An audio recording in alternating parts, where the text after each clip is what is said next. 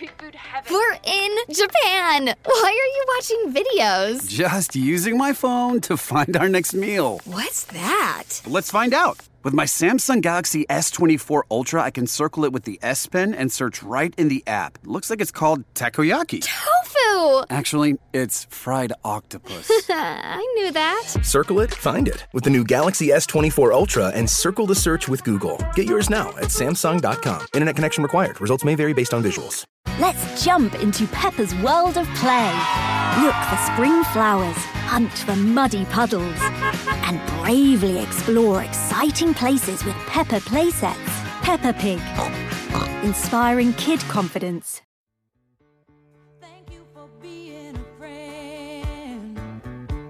Travel down the road and back again. Your heart is true. You're a pal and a confidant.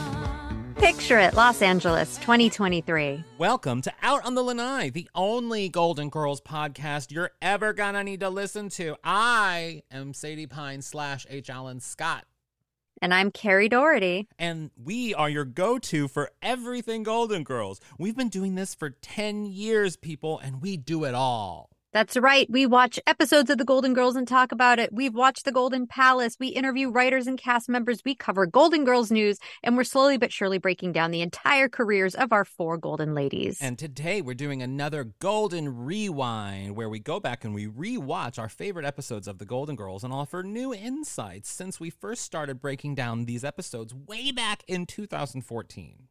And I think this is a proper 2014 because we Yeah. just watched season one, episode eight, The Break In, aka the one with that wild scene of Rose in the parking garage. Okay, speaking of that scene, I th- uh, up top, up top. I mean, it is one of my. It is something that I've talked about on this podcast that I do every time I'm in a parking garage. I can't. I can't not walk through a parking garage and then turn around dramatically and go, "Oh God!" I can't. I can't not do it and then go, "Oh." Um. So I think I'm going to propose this up top because I want people to hold me accountable. I want for this podcast, for the social media platforms in which we exist on, I want us to create a video where I'm dressed as Rose, because duh, because of the hat, and you're dressed as the parking attendant, and we recreate this moment where we don't actually use we use the dialogue from the show, but we it's sort of like whoever directed that new version of Psycho, uh, Todd Haynes, I think it was, I forget who it was, but Gus Van Sant. Gus Van Sant directed that new version of Psycho where it's shot by shot, like exactly like the original Mm. Psycho. Or I- it's like how in college when people do Rocky Horror Picture Show, they just Yes. lip sync Yes, to I the think, whole movie. I think we should do shot by shot recreation of this parking garage scene. Would you want like an actual man to do to be the man No. approaching? No. I, I feel like I'm not No, it's so funny to have you as the man. okay. I mean, because come- you don't actually you wouldn't see my face. That's okay. I mean, that's I mean, we could we could make it so. I mean, but still, I think I think the height difference is fine. I mean, there's so many different things about it that is funny to me that I think we should definitely definitely shoot this video. Um, I love that idea. Mhm. I I feel like the first time we watched this, again, it was almost 10 years ago. Oh god. Um, we definitely the the parking garage scene was the talk of the town course with us was. and our guests. of course it was. Um, I think it guest? I was it was I believe for this episode it was Drew Brooks and George Basil. Okay. Wow. I believe were our guests. Um, and they were super fun um, to talk to. Again, our audio from our original season one is absolute shit. That's why we're re-recording, trying to especially go back and do old seasons from like old episodes from seasons like one and two. Yeah. Um, this episode though gives us a few iconic moments from the opening Mhm. credits, Yes. right? It does. where we've got the women huddled together as they sort of shuffle their way into the living room to survey the scene. Mhm. Um, the moment of Dorothy biting her fist, Yep. although they used a different take for the opening credits than they did uh than they used for the episode because in the Mm-hmm. opening credits Dorothy bites her entire fist very hard. Yeah. In the actual episode it's a lot slower and she kind of bites like her knuckle and then her fist. Yeah. Um There's a lot of time for that bite. There's a lot of time. there was a lot of time for that bite, but I I loved it. I thought it was I did too, perfect, yeah. and I love that Dorothy. I love that Bea Arthur gave them options. Oh yeah. Um, another, uh, we're gonna talk it about it later because I we've got a lot to talk about, but the iconic Blanche pulling her arm through her red sleeve moment that is a deleted scene from this episode Mhm. is also in the opening credits. So There- I mean, we've episode the break-in gives us the opening credits basically. Truly, yes. That and the um the, the what's the one where Blanche says she's jumpier than a schoolgirl at a prison rodeo? I forget the episode. It was something with Rose. There was some drama or someone woke up in the middle of the night and she had to walk down the hallway. Regardless, that episode also gives a lot of opening credit moments as well. Yes. Yeah. I mean, it's, you know, it's whatever the first handful of them that they Yeah. shot because, this you know, then the show started airing. This episode, like, I mean, one of the things that I was thinking about as I watched this episode is the first and the second season filled the formula of I think sometimes that Norman Lear, maybe maybe James L. Brooks aesthetic where it would have high comedy, but then there would be moments of sort of drama or like seriousness. You know what I mean? Like there would be little nuggets of serious. And I I do like that the show began to sort of steer away from that in the third, fourth, all the way to the end, where it became more of a traditional situation comedy. You know what I mean? Where like it was mainly, even though there were serious episodes, it really was rooted in funny moment, funny moment, funny moment. Whereas in the first season, this episode has that. I think a lot of that, where there are moments where it's just sort of like Rose is going through it, and there are Yeah. like there are emotions in this episode, and also the level of like intense acting in this episode by everyone. I mean, high camp acting by Rue, serious acting by by Betty White, and then sort of camp meets serious theatrical acting from Bea Arthur. It's very over the top, but at the same time, it's rooted in like a situation comedy. Her acting was very weird to me in this episode, but I thought it was great. Um, I it's interesting that you say that. I in terms of performances, I thought that Sophia I thought Sophia was hilarious in this episode. She was so funny. She was very one note Yes, in terms of her attitude and her jokes. Yep. She never sort of wavered from her way of thinking about the Uh-huh. situation and about Rose. She never gave advice. She was just kind of there to be like, I'm 80, I'm old, Yeah. I've lived a long life, and like, why are you all And I think scared? Sort a- of that's a- just making fun of everyone. that's a great example to sort of show to illustrate my point in that like there were moments there were so many moments with sophia in particular but also other characters where if this was an episode that aired in season four or five they would have that quick witty comeback. There would be a quick witty comeback for something. There was a moment at the beginning of the episode where like dorothy's talking about her husband madonna did things that she never even thought about doing with her husband or something. And that would be a moment where blanche would have a funny sex comeback and it didn't exist in mm-hmm. this episode because it was that sort of older format of situation comedies, you know? And I think too, maybe just sort of they were still figuring the characters out. Um, one thing, I mean, Susan Harris wrote this episode, and I feel like this episode has Susan Harris written all over it because, like you said, there is the sort of the situation. It's like from minute one, the the women walk in and their Yep. house has been broken into, and it's just all about them dealing with the aftermath. Mhm. And I feel like in this first season, when it sounds like Susan Harris was writing more episodes when she was more involved in the show, they really were tackling these important issues. I think that women, specifically women who live together, dealt with because Mhm. you know, these were women who, before they were divorced or widowed, they had the sort of added protection of a man in the house, Yeah. you know? Not that a woman can't protect herself, but, you know, how often in TV or film do you see like a couple asleep in bed? They hear a noise. It's the husband who always Yep. gets up, grabs the baseball bat, goes downstairs to investigate. And, you know, and Rose talks about this in the episode. And so I do think that this was a really interesting issue about when you're divorced, when your husband has died, Mhm. when you have to deal with those those feelings and those situations. And so I do think that this was something that again, Susan Harris was like women of this age are dealing with this, like we really need to Mhm. talk about it. And it wasn't Um and so I really age. respected it. It was, I mean, you also think about in the 80s too. I mean, the divorce rates were higher. Like women were on their, there were single moms more in this, in this era. Like there was more of single womanhood in this era than there probably ever had been in our country's history. And so for a woman to feel unsafe and in uncharted territories was a pretty common probably thing growing thing in the 1980s so i mean even not just with elderly women but or with widowed women or whatever it was with like divorced women and young moms and all these things Sure. Yeah, Yeah. no, that's a really good point. And you know, we do know that um when I, I I don't know about when the time Golden Girls was on, but I know at least I believe at the time when Susan Harris was writing on Maud, I believe she was a single mother. Mm. Um I believe I, I'm not 100% sure on that, but Mm. something in my brain just told me she was a single mother. Um but I apologize if I'm speaking incorrectly. Um to the husband you- and only the husband Do you I I have a story. Oh. I have a story. Please, go um on. I don't I don't know if I've told this on the podcast before. So if I have, perhaps stop me. Have I ever told you about the time Stan and I were in bed and this was before little Oreo was born. Stan and I were in bed. His brother was spending the night. can i just say right And- off the bat i love his brother such a sweetheart Oh, he's very, very sweet. Yes, Yes. we love him. And he's little Oreo's favorite person in the whole Yes. world. Um, i'll All allow this- that i'll allow that you'll yes, I know. uh, but you're you're her favorite aunt. yes, yes, Um, yes.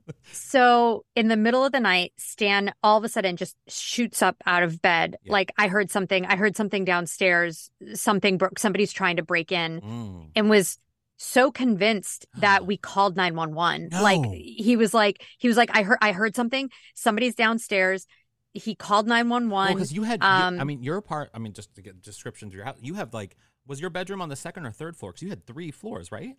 We're on this i mean we have two floors and a loft Well, yeah, it's a loft. it's like okay. tech i mean yes technically i'm like we're not that fancy but we do have two floors Yes. Um, so so yes, we were on the top floor downstairs. Stan heard something, was convinced someone broke a window. And I will say now we have security systems. Good. We did not then. Um, but Stan called 911 Mhm. And I had the dog and I mean our adrenaline is like rushing because we we had heard this noise. His brother's in the other room. He's calling his brother with the other phone while I'm on the Mhm. phone with 911 and the woman's telling us don't don't leave the room, don't go downstairs. Tell me if you hear anything. And we're freaking out and the police arrive and they the woman said the police are at your door. You're going to have to go let them in. And we were like, "Oh my god, what what if we pass somebody on our way to the door?" oh my god. And so she said, How many of you are there going downstairs? Describe yourselves. I said, You know, I said, I'm a, a blonde woman holding a dog and then two short guys. Um, so we. We go outside, and I mean, there's like five cops, rifles, guns drawn. They they go they go they're going like we open the door. They're like go go go go like get out. We go outside. We're standing. It's freezing outside. I'm holding our dog, who's a little maniac, and he's barking, and he doesn't have a leash on or anything. And I'm just holding him, and none of us have shoes on. oh. And we see lights, like flashlights, going through our entire place. There are cops that are like doing a walking the perimeter on the outside. Mhm. Um, a plate had fallen into oh the my sink. god. Oh, I love. They found that. nothing. A I- plate had fallen into the sink. I mean, but that- and this was That's scary though. It was incredibly scary. This was also like early days of COVID, and Mm. all of a sudden we have six unmasked. I think maybe one officer had a mask on in our house. I also understand I'm checking my privilege Yes. in that I was a white woman who answered a door. And that could have gone completely different for anybody else. And I'm totally aware of that. And I'm aware of my Mhm. privilege and feeling safe enough to call the police Yeah. um but it was it was a plate that had fallen into the Wow. sink and they they came out and they were like there's nobody here see ya and we were like oh my god but they we probably were get that all the time. I mean, there are so many things that can sound like a scary thing. I also need to talk about my privilege here in that when you started this story, I immediately was like, "Oh, Stan being all like Mr. Protector woken up in the middle of the night with the bat in the hand going downstairs. I mean, I got a, I don't have a fan near me, but I almost wanted to bust out a fan. I got a little flustered. well here i will t- then i'll and then i'll tell you and then we'll take a break this one's a very fast one i didn't know that stan is um uh like when you wake up stan you have to do it very gently or Mhm. else like he will he Like will go into like yeah like fight or flight mode Yeah. And one night at our old place, um, it was warm in the middle of the night, and I'd gone into we had an office next to our bedroom, and I just went in there to get a fan. Yeah. And as I'm carrying the fan back, I open the door, and Stan is shirtless, holding a baseball bat, and in like a full. Cause Stan used to teach karate to kids when he was younger, doing like a full on karate pose, holding this bat, like terrified. That's a And- fantasy. Wow. And I was like, oh my God, I'm so sorry. I'm so sorry. I went to get the fan. But so, like, that was my first experience. But now, even if I just walk down the stairs and he's like in the kitchen doing dishes, I'll just like walk into the room in the middle of the daytime and be like, hey, so I was thinking. And, And he'll he go like, scared. ah, well, like, you know, one thing I will say he, about he Stan. scares so he easily. d- I mean, I don't know. I didn't know that he scares so easily, but one thing that I have always known about Stan is that he is very, very attentive to everything, single thing happening in a room, and a per- particularly the people in the room, and that's what makes him so amazing. He's comforting. He's very perceptive. He's very, he's very, but he's also very protective, and so there's this sort of like. There's this, and that's what makes him so hot. Is that like there's this sort of like awareness of something going on. So if he gets surprised, I'm not imagined, I'm not surprised that he gets surprised by these and gets scared by these things because he's probably like thinking about like if the killer's in, I got to get that back because I got to go save Kerri. You know what I mean? Like, and that, and that's hot. Yes, he's Yes. definitely he's very he's very protective and like his loved ones are the most important people to him and he he loves very hard and that's one of my favorite I things that. about him. like, he's just so Yeah. fucking nice. We love. Well, you love Stan. Yes. you can love Stan too. Everyone can love yeah, Stan. Everyone, everyone loves Stan. Everyone in the comments for this episode, go say you love Stan. Yes. Should we take a break Well, and come back? Yes, let's do it. Let's do it.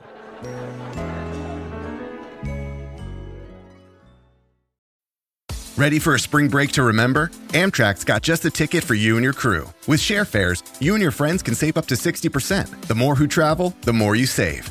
Skip the hassle of driving through the Northeast while exploring DC, Philly, New York, and Boston. No middle seats and plenty of legroom are just an Amtrak away. And with stops right in the heart of your favorite cities, you'll arrive downtown, not out of town. Savings start with three travelers. Eight travelers required for 60% discount. Visit amtrak.com slash sharefares to book. Restrictions may apply.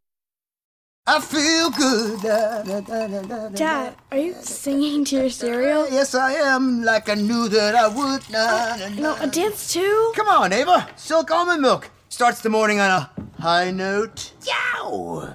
Songs, dances, and dad jokes. So good, so good. I got you hmm. Silk almond milk. with calcium, vitamins A, D, and E. Feel plenty good. And we're back. So again, this episode right out the gate starts with the women realizing um that their house on Richmond Street has Wait. been broken into. Wait, no, I'm sorry. Before, Um, before we even get into the, I know. break-in- I ha- whose idea do you think was the Madonna concert? It I- was Blanche's, right? Well, see, that's the thing. That's what I'm wondering about because, like, when they talked about sort of the, the shocking things that Madonna did in the show, which this would have been like a virgin tour, so she would have been doing some crazy things, but not quite as crazy as what she did on the Blonde Ambition tour, which came five years later. Let me just say that. Um, but I wonder because like one of the things that I felt was missing from this episode is some of those quick comebacks that we would have gotten in other seasons.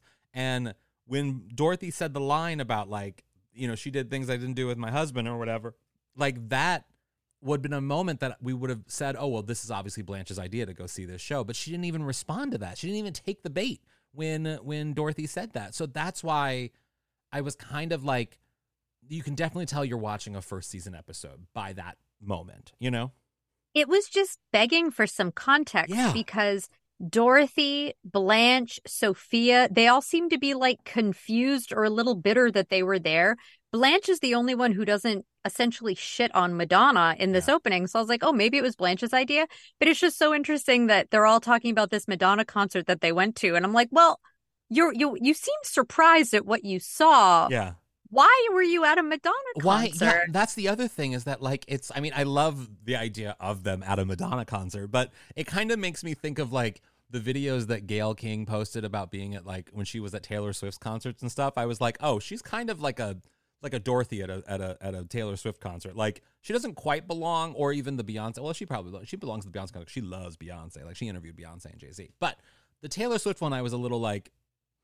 I think I think only teen girls and like young women should be at that concert. I think. I don't know. I'm don't don't have the Swifties come for me.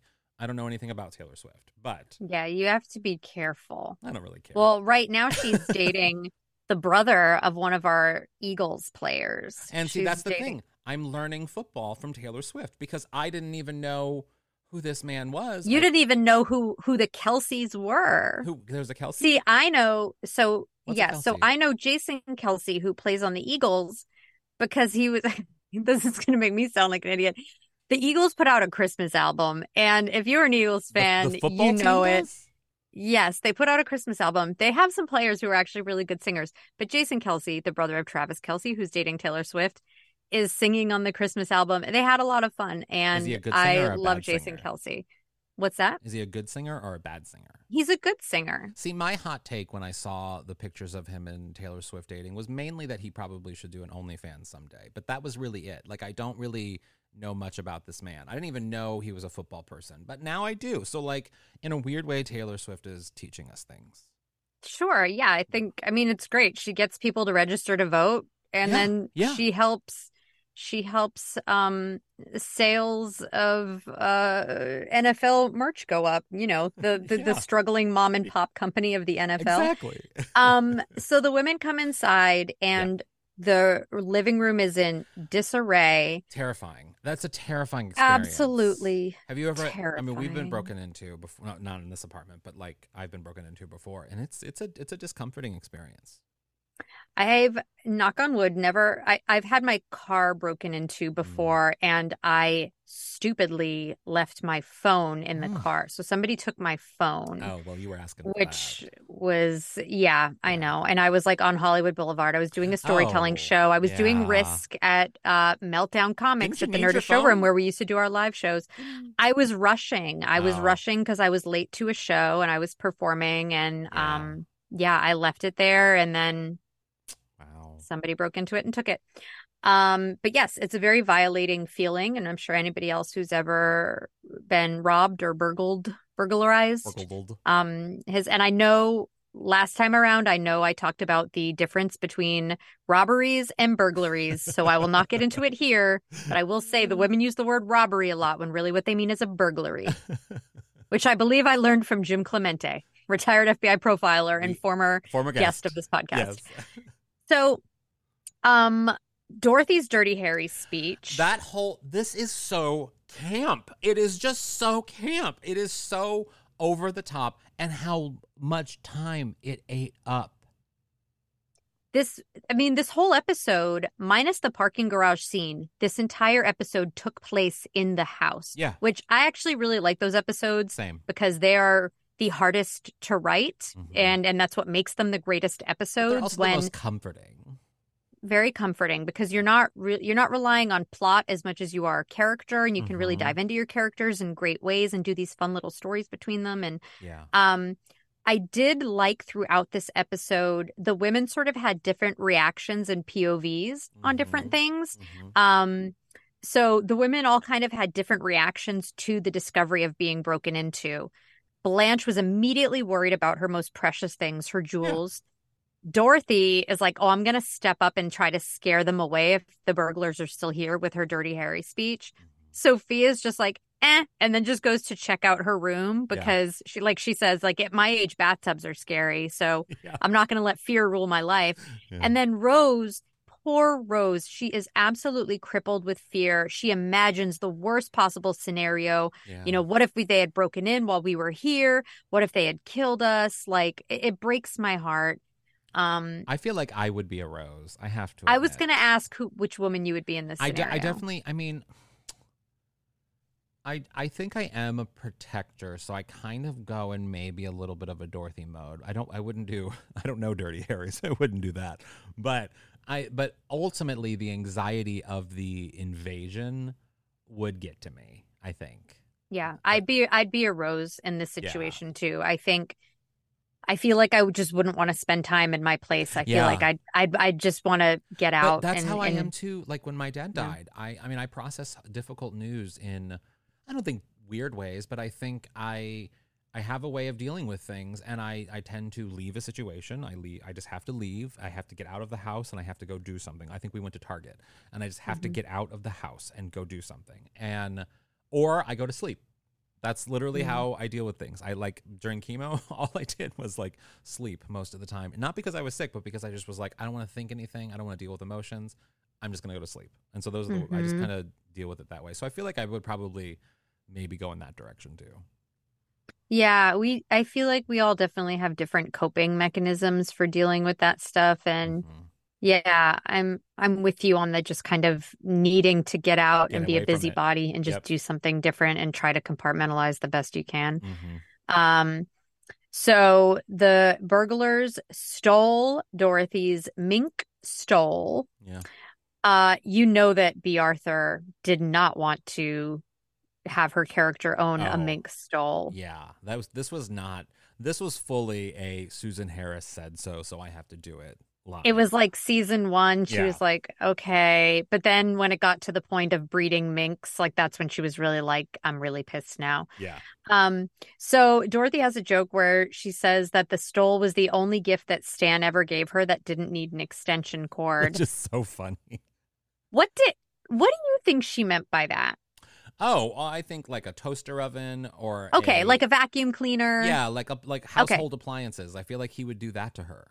Okay, because it was just the extension cord of it all. I was know- like, wait a you minute. thinking like a vibrator? Because I mean, I don't. Maybe My mind first went to vibrator, Oh, and then I was like, no, Stan would never get her that, and that would be a cool gift. But then I Yeah. also thought, when do I ever need an extension cord when I'm using the vacuum? I guess maybe back then vacuums had shorter cords. Yeah, you probably need. Let's get her all around the house if it's a big house, you know. Yeah, but you just have different outlets in different Oh, rooms. but Kerri knows this about me. I do love a vacuum, and I have upgraded to a Dyson, and it has changed my life. If you are a vacuum freak like I am, get yourself a Dyson. It's an investment, but it's completely worth it, and you will get your rocks off whenever you vacuum. It makes me so satisfied. It's like sex.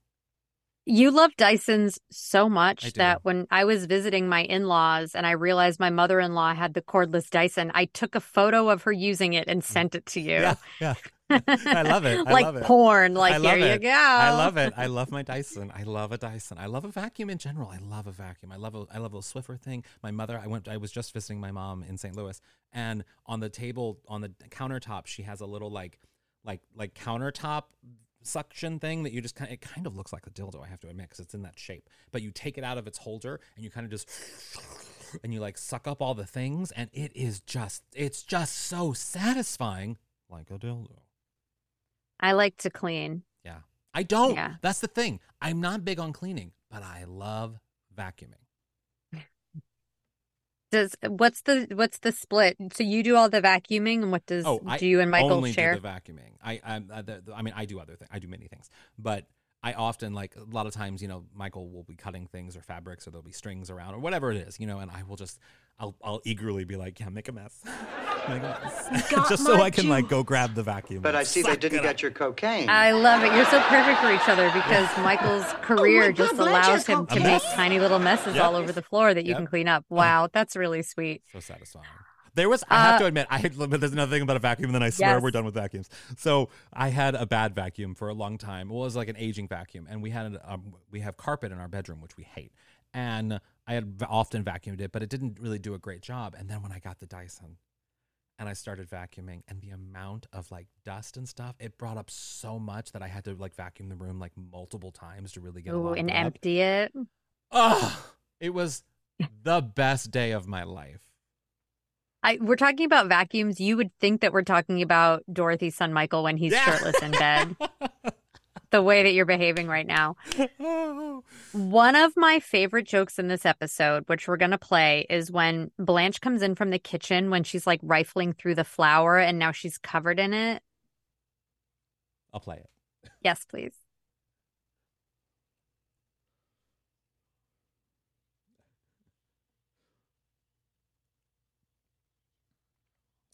It's so funny. It's and the perfect handprints on her chest is just so good. It was so good. I absolutely love that joke. So, yeah, so Blanche Blanche is missing her mother's jewels, which um she had hid in the flour or so she thought. Um, and Dorothy says that that's always where the burglars look. Well, she says robbers, but she says they look in the flour, they look in the freezer, they don't even bother overturning, you know, opening drawers anymore. Have you ever heard of like anybody in your family, anybody hiding No. No, jewels or valuables in weird places? No, we don't own jewels or valuables. Um, but uh, I it is I believe it's a depression era thing. Like you hide the expensive stuff in like like that's where I think it came from. So I have heard of it before. Yeah, I just thought it was interesting that It does the seem, freezer. It seems like a weird. I mean, the freezer, I get, but it the the flour. It just seems weird to me because it would get dirty. You would think. I guess you put it in a Ziploc. Well, I don't even really know. I guess you put it in a Ziploc, but then like, yeah, I get, yeah, just weird. maybe, maybe that weird. because then you're rifling through flour, Yeah, and if yeah. you're, you know, a burglar, I don't know. I then- it was then it was interesting. when you rifle through flour and if you're a burglar and you're taking it out and you touch anything else in the in the house if you're not wearing gloves your fingerprints are going to be everywhere because it's flour yeah, so it's pretty much like you're just, yeah, you're making the the police's job a lot easier. a lot easier yeah Yeah. Um, there is another joke in this scene that I absolutely love, and it feels like such a Susan Harris joke. Um, I just wanted to play it for everybody. You ought to see the mess they made in there. They flat tore this place apart. They were probably looking for drugs.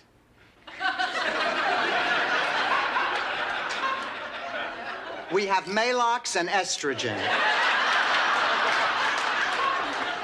now, how many junkies have gas and hot flashes?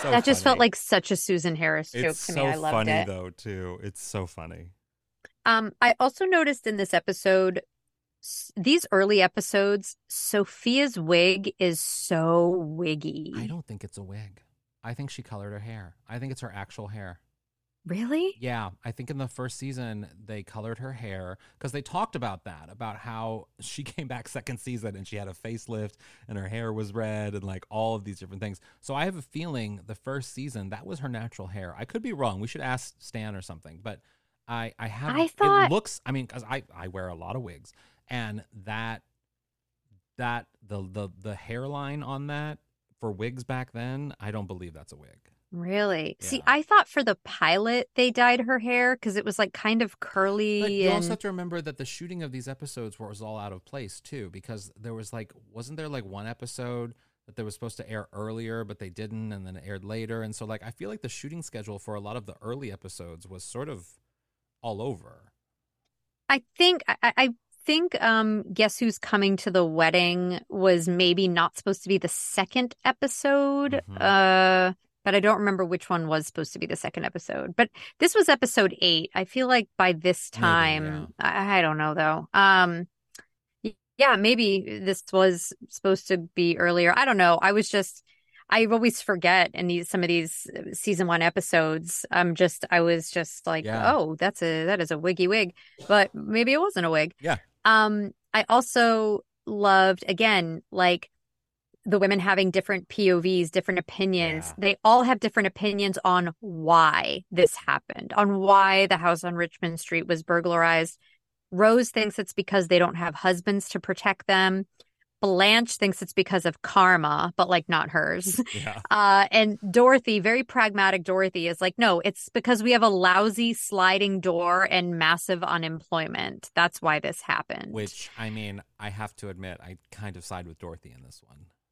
Yeah, yeah. And then, okay, so the next scene, let's talk. We have to talk about the victim of a violent crime guy.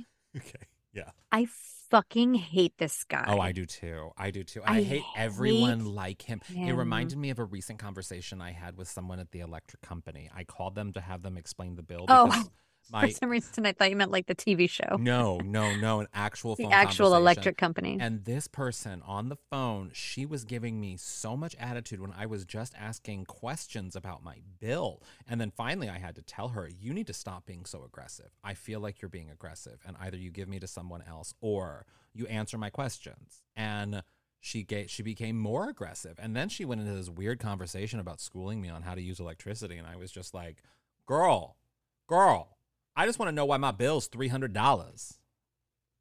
Yeah. Yeah. She, mm, No. Mm-hmm. She tried to like guilt me, make me feel things. No, don't. don't you were like, I have a battery operated vacuum cleaner. Yes. Thank you. Yes, but then she was like, she was like, go. You have to go through the apartment and you have to make sure everything is unplugged except for the refrigerator. And I'm like, who does that? Yeah, they do say that. I mean, I don't know that it would warrant a, you know, much bigger bill. Yes, But I know. Thank you. Sorry, that's it. so no, that's okay. Please. This is, I mean, what is this podcast if not a big therapy session for us? Promotions for Um, vacuums and venting. Uh, oh, but before we get to the victim of a violent crime guy, I know I brought it up. Also, uh, the scene before is where we get Dorothy's "Go to sleep, Rose, pray for brains" Yeah. line Yeah. that I know is one of your favorites. Yes. Um. So yeah, victim of a violent crime guy. What a schmuck. Um, V V O A V C G. Um. Yeah, he's awful. He's preying on these women. He's trying to scare them into buying his lousy security system. I hate to see older people Same. preyed upon, especially through like fear tactics. Mhm. And it happens Um, so often. Yes, and it really bothers me. And my dad, who's older and lives alone, he's in his 70s.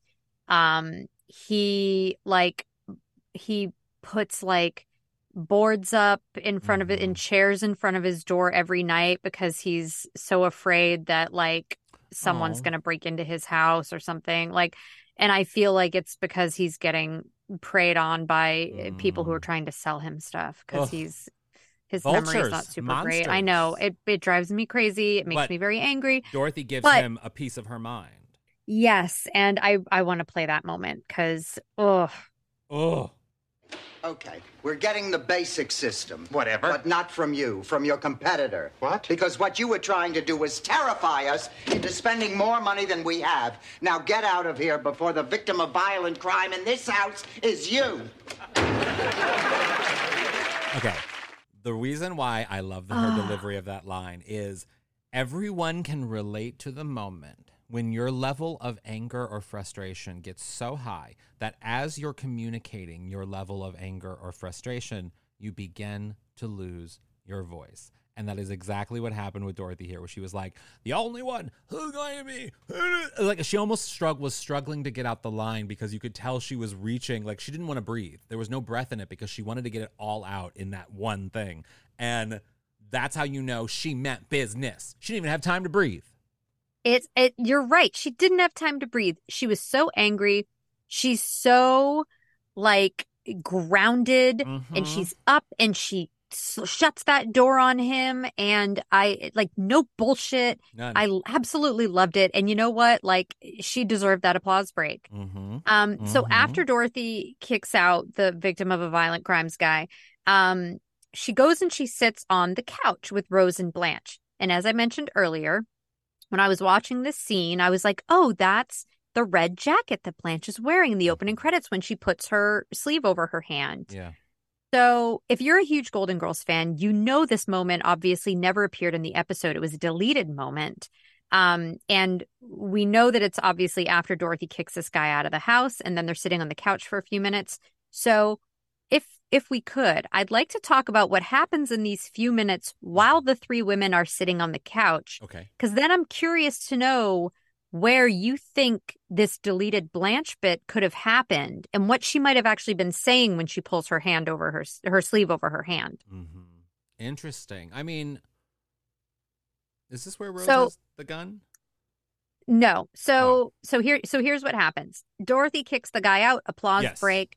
Dorothy sits on the couch and she's basically like, "Look, it could be worse. We're not alone. Yeah, At we have least each we other. have each right. other." Yes. Then Rose says it's better than, you know, it's it's always better with men. She says that she was safer with Charles. It's so funny to hear her refer to Charlie as. Charles. She said she was never once robbed or murdered when she was with Charles. Uh, so she tells that little thing. And then Blanche says, you know, whenever she'd hear a noise, George would take out his gun and Oh. he'd look for the bullets, Yes. but Blanche would hide the bullets and then he'd find them and they'd make love. I Um, I have a feeling. First off, how absurd it is. I love that Blanche got off on a really extreme kink sex play with George bringing out a gun, which is something that as someone who is very anti-guns, I don't recommend that, but I also No. support your sexual journey in whatever you decide to do. Um that said, I have a feeling there maybe was something where the gun accidentally went off and nearly shot my hand off and like pulled her like you know what I mean? Like something something about a hand and the gun and being shot off. Cuz I can't imagine her doing that with anything sexual. So it's that's an interesting take. I treated I, I watched the little moment in the opening credits in this scene over and over again, like somebody trying to analyze like the Kennedy Zapruder film. like that's what I did. And when Blanche is telling the George story, she's very like, ooh, and then we'd make love and I'd hide the bullet, whatever. And then when she's telling the story with her hand, she's like a little more scared and frantic. And I Mhm. was like, okay. I also felt like between when Dorothy says, at least we have each other, Yeah. and when Rose says, you know, it was always better with a man, for some reason, I feel like it came between those two things. I think that if I were to guess, I would say that when Dorothy's like, at least we have each other, at least we're not alone. Yeah. I think Blanche then, off of Dorothy saying that, tells some kind of story either when she lived in the house alone on Richmond Street or just when she was home and George wasn't home. There was some kind of scary incident, and the, the reenactment somehow involves her pulling her sleeve over her hand. And she tells this funny story. And then Rose says, It's better with men. So I think it happened in between there. I have no idea what the story could be or why she's doing this. So interesting. Oh, we, I also I also checked Reddit to see if anybody Oh. else had theories. And there is an interesting theory. Someone on Reddit said, quote, "It's been theorized that Blanche was telling a story about a dog biting off someone's hand when she does the thing with her sleeve, since they also got a guard dog during the episode." Mhm. Because if you notice, once the women stand up from the couch, a dog starts barking in the kitchen, and Dorothy's like, This dog was your idea. And it does feel a little bit like the dog comes out of no- nowhere. But again, I get I analyzed the shit out of this. Like I really did. But then counterpoint to that, later in the scene, when Blanche is expressing her feelings on dogs, she's like, I don't even know why people have dogs at all. I don't like anything in my house that doesn't know how to use a toilet. So I was like, well, Blanche is, it seems like Blanche is expressing her opinion about dogs for the first time here. yeah. So I was like, maybe she's not talking about dogs. I don't really know, but I do know that listeners, please sound off in the comment section of this episode's post and the stories and let us know what you think. And while you're doing that right now, we need to take a little break. So go leave that comment right now and then we'll be right And and if anybody listening has an original production draft of this episode, Je- Jeffrey Carter, our last guest, if you ever get your hands on this, you have to let us know. Yes. because I'm I, I'm dying to know what the moment is, and I'm dying to know what you all think this moment is. Let so sound let's off in the comments. Let's think about it and take a break.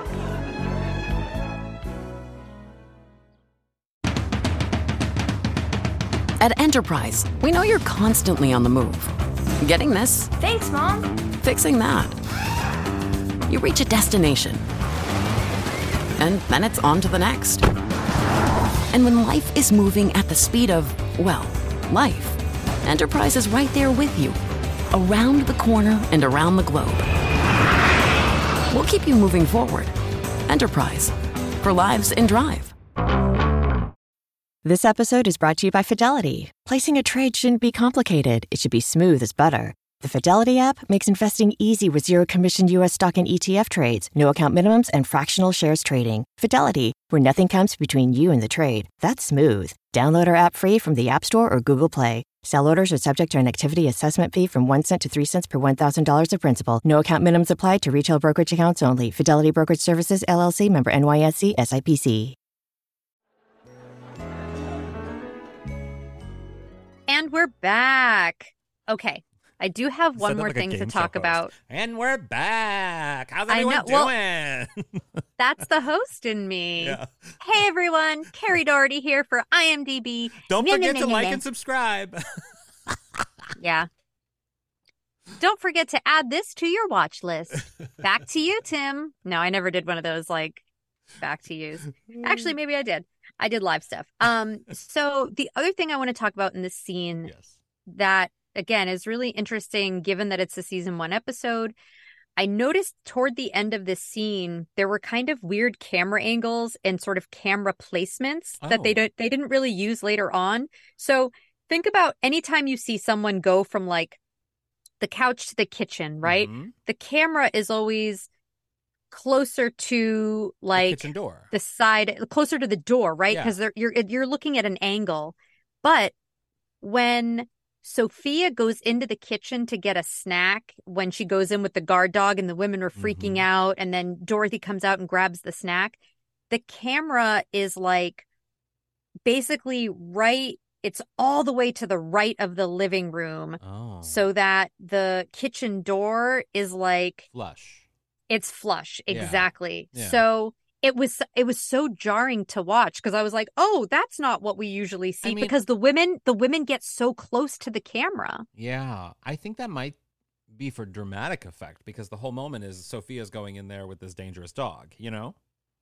I don't think so. I think it was them. I- I mean, maybe. You know what? Maybe. Maybe it was a director's choice. I've just, there have been so many moments in this series where crazy things are happening and people are entering and exiting the kitchen, and they've never used that camera placement Yeah. again. So interesting. Because it's weird. It's claustrophobic and it just feels weird. But anyway, so just when you watch the end of that scene when Sophia goes into the kitchen, um, which I so so when Sophia goes into the kitchen with the the guard dog barking, Yeah. Rose and Blanche are like Sophia, no, and they basically think she's being Mauled. mauled, by the dog. When they call Dorothy into the room, Dorothy! It sounds like Auntie Em calling for Dorothy in The Wizard of Oz. oh, it kind of does. Can you do that for me? Dorothy! Dorothy! Yeah, that's what it sounds like. Yeah. But when Dorothy comes in, they they take way too long explaining to her Yeah. what's going on. Instead of being like your mom's in the kitchen, go, or like Yeah. the dog, go. They're like, Dorothy, oh, Dorothy, oh, d- it's your mother. Something happened. And she's like, Ma, what happened? And they're like, the dog. And then Sophia just comes out. And I was like, that is the worst way Yeah, yeah. to, um, I have a to feeling really- this episode might have had some reshoots. Don't you think? Oh. Because like because of the whole sleep thing and all of the things, I have a feeling they might have like gone back and like shot some other stuff because I feel like they probably cleaned up parts of this episode. I think just from talking to someone who worked on the show for a long time, who said anytime Susan Harris wrote an episode, it was never rewritten. It was like Oh, always was perfect. So I think if anything, we know that there were things that were deleted from it. So if anything, it may have just been a longer script and they had to Mm-hmm. cut some stuff out. But I don't I don't know that They that there were necessarily Yeah, any reshoots. But I will say I do think that there was some deleted stuff in the scene because the the the guard dog kind of comes out of nowhere. It's Yeah. never introduced. All of a sudden they just have a guard dog Mm-hmm. and it's barking in the other room and the audience is kind of catching up. Yeah. Um so that to me felt like there was a conversation introducing the idea of a guard dog earlier and that was cut out for time. Interesting. Um and then the guard dog escapes the house. And it's So gone. Yeah. and it's gone. Yeah. Um, so in the next scene, we're really starting to see the aftermath of this burglary. Um, so first, the women have a loud security system that goes off as soon as you open the front door. Um, and we see this with Rose coming into the house. Um, but what's funny is that so Rose comes inside, the alarm goes off. She turns off the alarm and is like, I had to come in fast because there was a swarthy man outside with a weapon. Mhm. But when Rose comes inside, she shuts off the alarm, but she, she leaves the door wide open. Yeah. Yeah, yeah, yeah. I mean, it, it's it there's, there's not much safety there.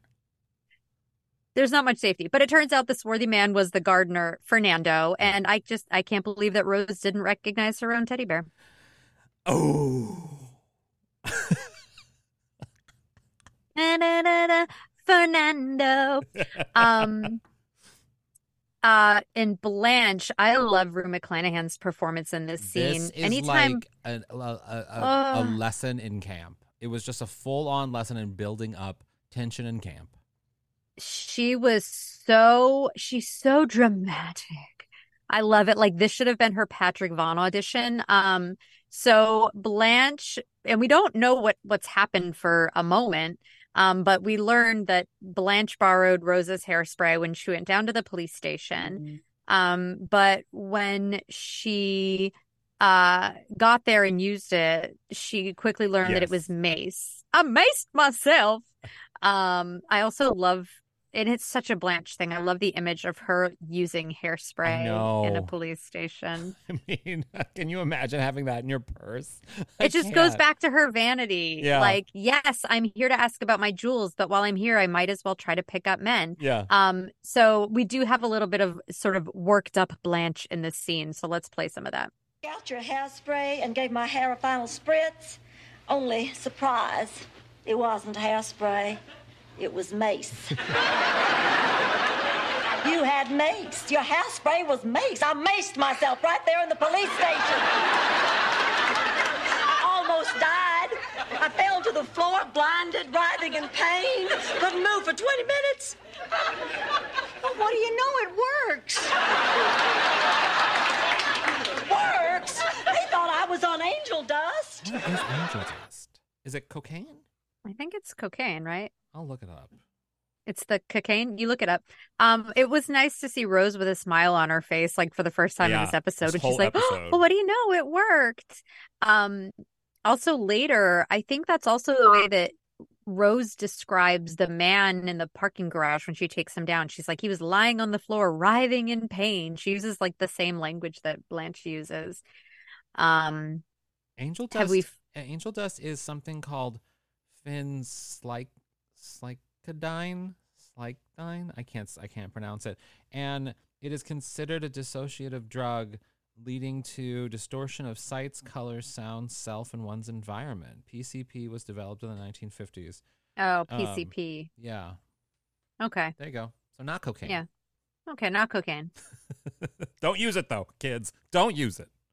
I mean, I don't know. Maybe it's a good thing that we didn't know what it was. I mean, or Um, we're just we were squares. Yes. More squares. Um, have you ac- ever accidentally like maced or pepper sprayed yourself? No. Although, um, so Brent Sullivan, past guest on this podcast, friend of the fam, uh, he lives downtown because he's weird uh, in Los Angeles downtown. I don't understand people who live in downtown Los Angeles, but whatever. Um, so he lives in downtown Los Angeles and he loves it. But he, he says that in addition to his mace, he has bear spray, which is like a more intense I guess version of a disassociate, like, Yeah. like whatever. And he used it, but he's like, if I spray it, that means everyone in the room is going to be impacted by it. So it's like, why do you use it if you trying to protect yourself is also going to be hurt in the process of, I mean, but I will say he left when I left his apartment once and I had to walk through a weird parking garage, similar situation to Rose in this episode. He did give me some mace to go. But then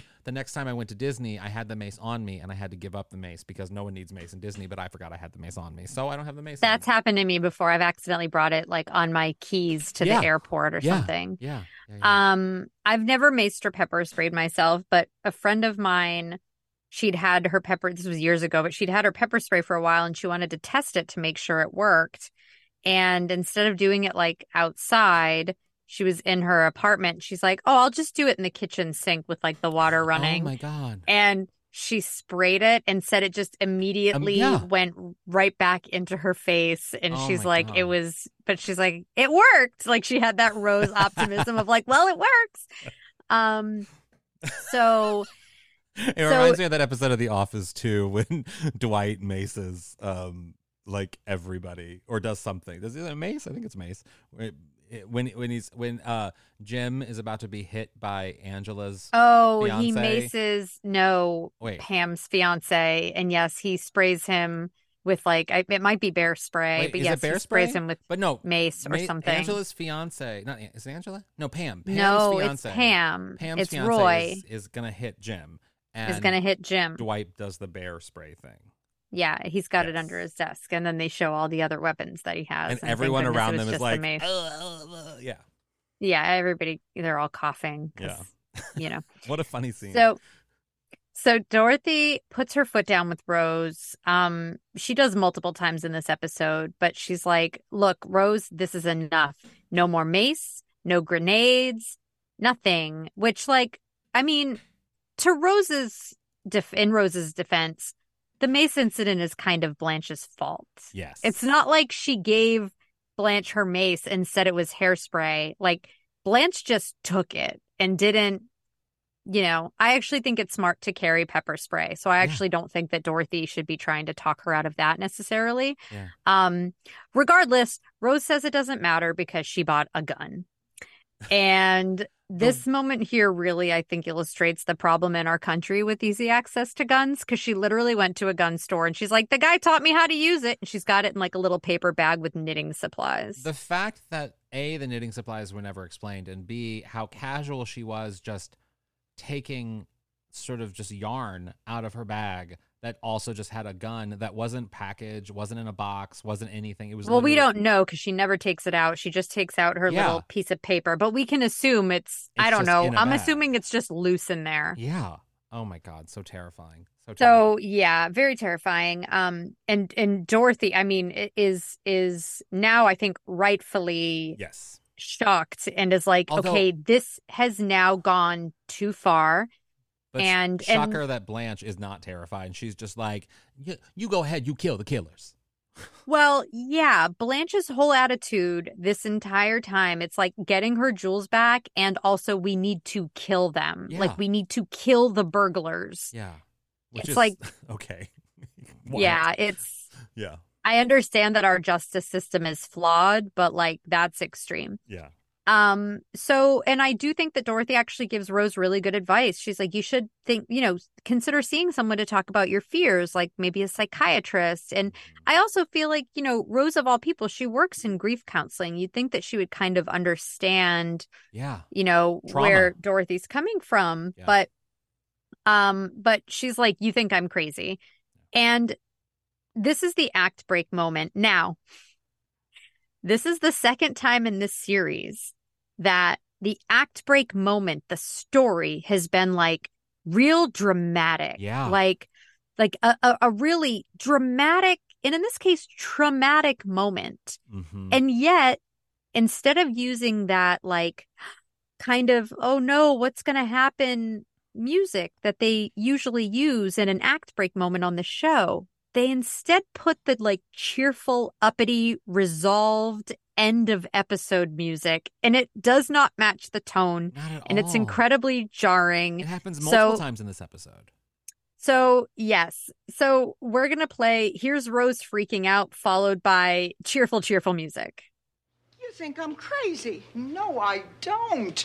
But I do think you need help. I mean, you don't eat, you don't sleep, you're you're afraid all the time. You got nothing to fear but fear itself. And of course, the boogeyman. It's so strange. What is happening? It's so strange. I don't get it. I don't get it. I don't get it. Okay, so uh, that is not the music that you want to hear. Um, so now we see the women as they come home from visiting a psychiatrist together, which again, it's great. They all did it together. Yeah. Um, you know, uh the women again, we get their kind of different opinions on the situation. So Blanche, when it comes to the psychiatrist, Blanche is like, "Oh, he was hitting on me the whole time. She's feeling good." Sophia hated it. She's like, the psychiatrist blames everything on the mothers. Dorothy feels better after having talked to the doctor. And Rose is like, I actually feel worse because this was my last hope. Yeah. Um, Rose has been That's a very real feeling too. I mean, Yeah. it's just so sad. Yeah. And It she does a great job in sort of expressing it. This like Betty White does a great job in expressing that. Yeah, because she's spending a lot of this episode terrified Yeah. and she keeps it up and it's great. So, you know, Rose now has been sleeping during the day and staying up at night. Um, and now it's later in the night. Blanche is coming back from a date, and we finally see who the victim of the violent crime in this house is, and that's Blanche's vase.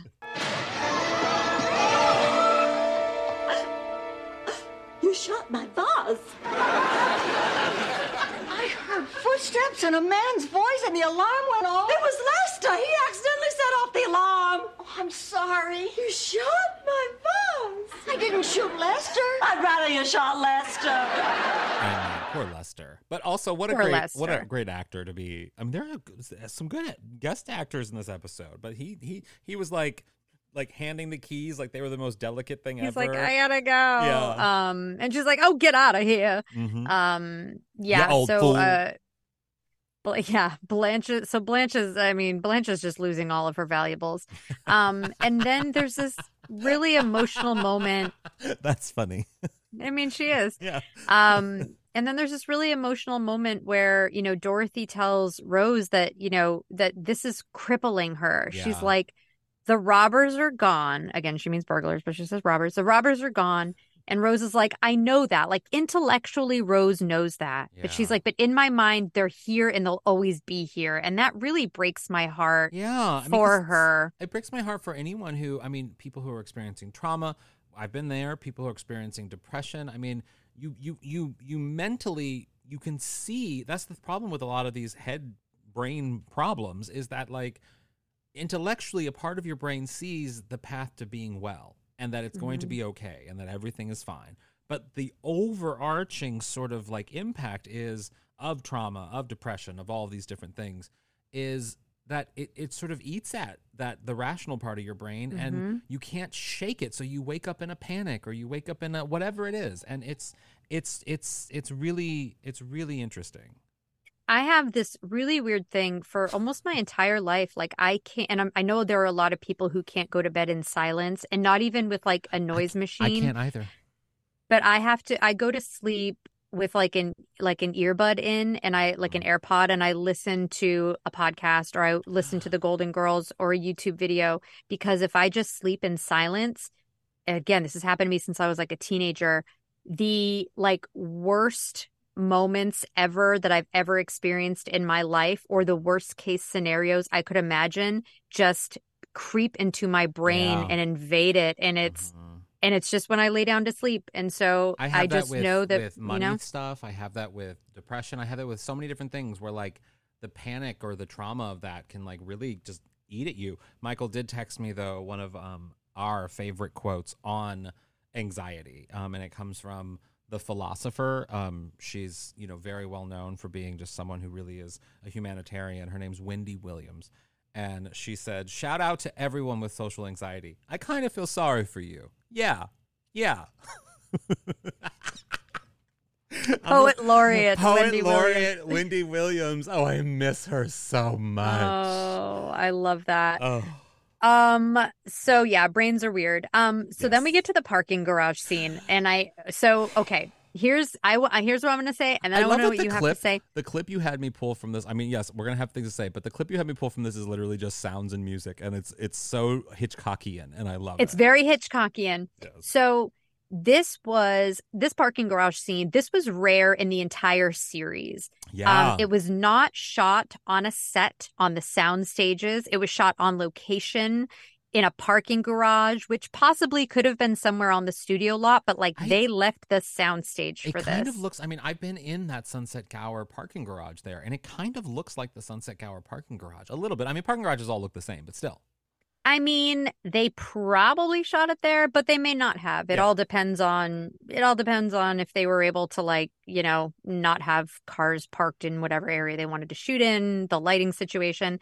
Um, but you can tell it looks very different than the show. They're using some natural light. They're using a steady cam Yeah. to follow Rose, which is you never see steady cams in multicam shows ever.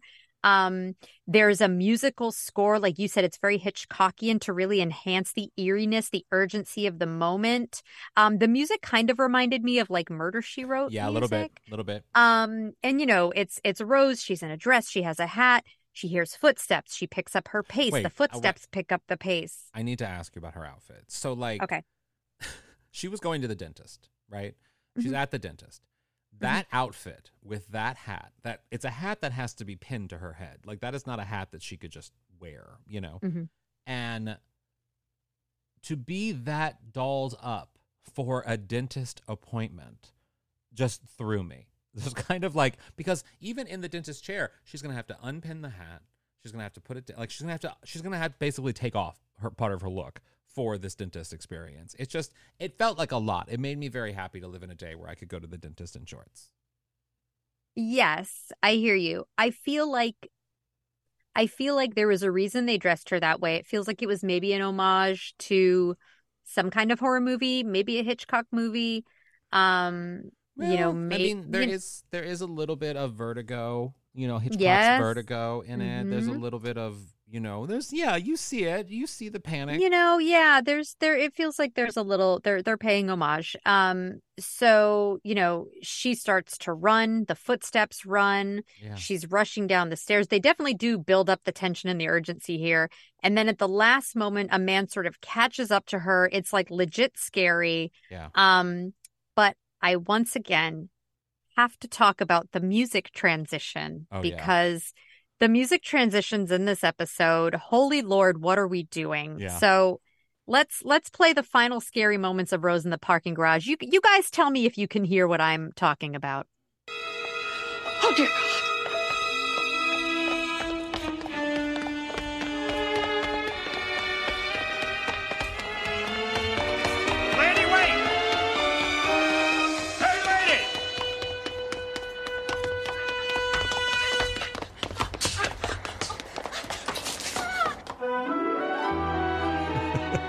okay, yeah, it's wild. But also, what's so interesting to hear it in just what? what's the so- yo-yo effect. What's so of- in- what's oh. so interesting about hearing it in the audio when only in audio form because this is what's so interesting about movies and TV and everything and sound effects and all of it is that when you're watching it you don't really hear the steps. You do. They're a part of the picture that you're seeing, but you don't hear it. When you're only listening to it, it sounds like a horse trolloping, her running. Oh, I I heard the steps because I can tell you right now that those were that was a Foley sound effect. Mhm. Those were not the real parking. Those no, steps of were not. so crystal clear Yeah. that yeah, they they they've always stood out to me.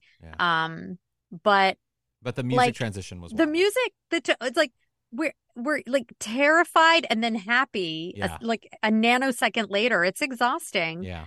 Um, so back at home, Dorothy, uh, Sophia, this is where we get the fantastic disdam moment. You're no good at disdam game. Yeah. Um, I love that. Such an iconic moment. Uh, Blanche comes home from the police station. She announces they've caught the burglars. And honestly, after everything they've been through, the women's reactions are so underwhelming. Yeah. They're just like Dorothy "Oh, just goes, Oh, that's wonderful, Blanche. Yeah.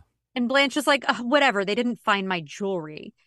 And then Rose comes in, Sophia leaves. I don't even think, no, Sophia's gone. They don't even Yeah. tell Sophia that the burglars were caught. Rose comes in. The women do not tell Rose that they caught the burglars. Yep. They don't tell her for the rest of the scene. but she's I mean, she has so much to share that they probably just got overwhelmed and forgot. So they Rose gave such a long explanation as to why she was in that parking garage. Yeah. She was like The crown so, that came off and then the whole Yes, I had to go to the dentist because Yeah. I lost my crown eating a nectarine yesterday and there was no parking on the street. Yeah. And I guess it's because like we all know that Rose was in such a state of fear that she wouldn't have left the house unless she absolutely needed to. Yeah. But what's really interesting, there are so many moments in this episode where, th- like, we're filled in later Yeah. on the stuff. Yes. Like with the dog, it's like, oh, all of a sudden the dog's barking, and oh, there was a dog. Blanche is like fanning herself on the couch, and she's like, oh, I could have died. And then we don't even know why until Yeah. after Rose comes. So we didn't know why she was in that parking garage. We're, we're always getting the information after the shit happens. Yeah. but I also Um, don't think we so- need a lot of that information either. Like it's just, you know, we're okay with these characters reacting to the way they would because to me, yeah, of course Rose is going to react the way she's reacting. You know what I mean? Yeah, it's just it's just it's interesting because I feel like over the course of this series we didn't see a lot of that. Yeah. So it's just different, that's all. Yeah. Um so Rose tells the story, a guy was chasing her. Uh you know, he got to her, she kicked him super hard, he fell to the ground. It made her realize box. Yes, and I kicked her in the safety deposit box. It made her realize she can take care of herself and she Yeah. has nothing to be afraid of anymore. And this is treated like a good thing But really, it's just another example, I think, of Rose's fear taking control because she harmed an innocent person, Yeah. just like she shot Blanche's vase. Which also, I mean, yes, she did harm an innocent person. And I don't know if we talked about this in the original rewatch, but I still think the parking attendant was maybe a little too aggressive. I mean, you, a, a, a man running after a woman, grabbing a woman just to give her her keys, like he could have just said, you know, I'm going to let her realize she doesn't have her keys when she gets to her car, and then she'll come back. Or or he could have shouted across the parking garage, "Your keys!" Yes, just something other than, ma'am. Hey, ma'am, lady." hey, lady. Hey, lady. And then grab her? No. Yeah. But I, I do think like there even Dorothy, she's like, Oh, honey, that's wonderful. And I'm like, No, it's Yeah. not. No, this it's isn't good. no, no. Like we shouldn't just be like sugarcoating this and being like, Oh, well, okay, you're over your fear, that's great. But no, she she harmed another vase, but it was a person. it was a person this time. Um, and then Blanche finds her mama's jewels. They were in the freezer. Yeah. Hmm. I know. See, I also think like Blanche admitting that they were just in the freezer the whole time. I feel like in that situation, I would just lie and be like, "Can you believe?" Because I mean, Rose doesn't even know that they found the stuff, so she'd be like, "The police stopped by and they gave me my jewels." like I would have fully just lied. Yeah, because it's so funny because throughout the whole episode, you can tell she doesn't actually care about justice. She No. just cares about her jewels. Yeah. Because as soon as she finds them, she's like, eh, like she doesn't actually care what happened Which to them. I would just, be like that too. I think. I can't believe they didn't tell Rose that they caught the burglars. I feel like that would have been the first thing that they would have said. And I feel like Dorothy should have had a bigger reaction, but she didn't. But that's okay. Um, I still think overall it was It's a great really, episode. It was a great episode, and again, uh, there were a lot of funny moments, fun moments, and I, I do think that it tackled a very interesting and important subject matter. I agree. I thought it was a really fun episode, and it says a lot about the early beginnings of the Golden Girls and how things were structured, which I think is a fun thing to see. Yes. Should we take a break and come back with our golden takeaways? Let's. Now at top golf you get half off golf Monday through Wednesday when you book in the app. It could be any Monday, Tuesday, or Wednesday. Like this Monday, next Tuesday, and the following Wednesday. Or maybe this Wednesday, next Tuesday, and the Monday after that. Basically, any Monday, Tuesday, or Wednesday is a good day, as long as you spend it at Top Golf. It's golf. It's half off. It's half off golf. Monday through Wednesday when you book in the app for a limited time only. So download the Top Golf app, book a bay, and come play around. Restrictions and exclusions may apply. Visit topgolf.com slash half off golf for details. Ryan Reynolds here from Mint Mobile. With the price of just about everything going up during inflation, we thought we'd bring our prices down. So to help us, we brought in a reverse auctioneer, which is apparently a thing. Mint Mobile unlimited premium wireless. Ready to get 30, 30, bit to get 30, bit to get 20, 20, 20, bit to get 20, 20, bit to get 15, 15, 15, 15 just 15 bucks a month. So, Give it a try at mintmobile.com slash switch. $45 upfront for three months plus taxes and fees. Promo rate for new customers for limited time. Unlimited more than 40 gigabytes per month. Slows. Full terms at mintmobile.com.